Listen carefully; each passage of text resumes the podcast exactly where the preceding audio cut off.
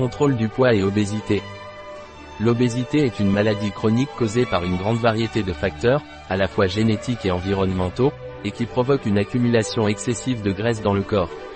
Ce n'est pas un simple problème esthétique, mais constitue plutôt une véritable menace pour notre santé, car il augmente les risques de souffrir d'autres maladies telles que le diabète, le cholestérol, l'hypertension, les maladies articulaires, de la vésicule biliaire, coronarienne et respiratoire, entre autres.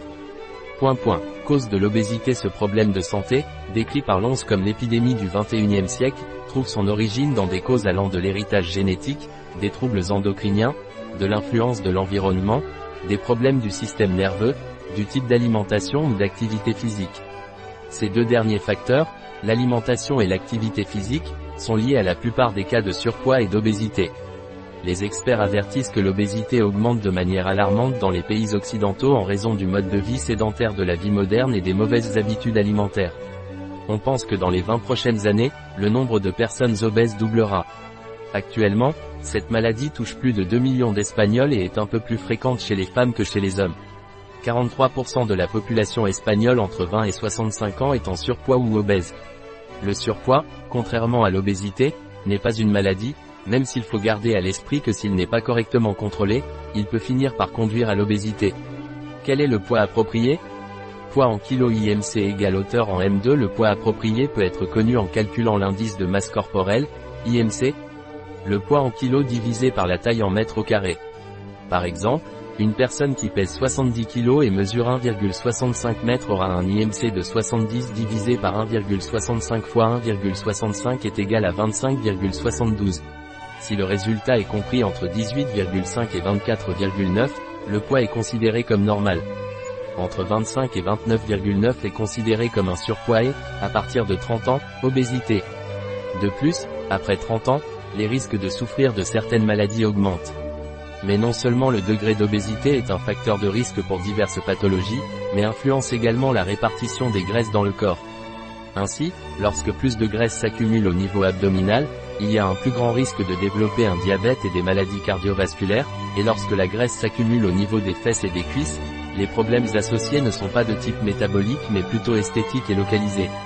Au niveau de l'abdomen, des membres inférieurs, circulation, arthrose du genou, etc.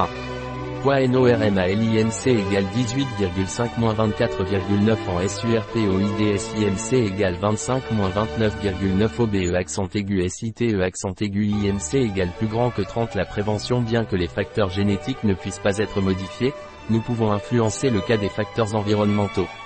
On peut toujours essayer de manger équilibré et maintenir une activité physique adaptée aux caractéristiques de chacun. Il est très important de garder à l'esprit qu'une fois l'obésité établie, il est très difficile de l'inverser et nécessite beaucoup d'efforts et de persévérance. Par conséquent, on dit que la meilleure façon de traiter l'obésité est de la prévenir. La prévention doit commencer dès l'enfance, en éduquant les enfants afin qu'ils acquièrent de bonnes habitudes alimentaires et en promouvant la pratique de l'exercice physique dès le plus jeune âge. Cet apprentissage infantile est fondamental, puisqu'il va conditionner les habitudes de l'adulte.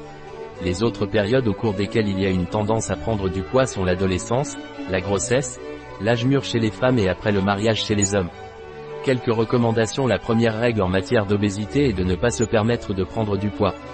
Pour l'éviter, il faut avoir une alimentation équilibrée et faire de l'exercice régulièrement, en fonction de l'âge et des caractéristiques physiques individuelles, par exemple, pratiquer la gymnastique, la natation ou simplement la marche, pour perdre du poids, il est indispensable d'avoir une alimentation équilibrée, en mangeant de tout mais avec modération et en fonction des besoins énergétiques de chacun.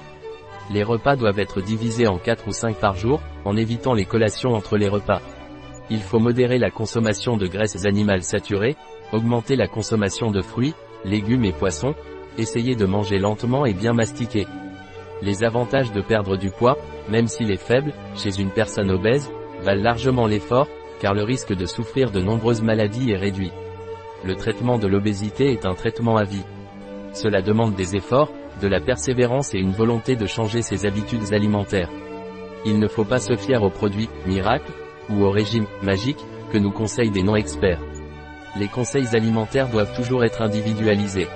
Source https www.pharmaceutiqueonline.com et baroblique contrôle-del-peso-y-la- obesidad Un article de Catalina Vidal Ramirez, pharmacien, gérant chez bio-pharma.es.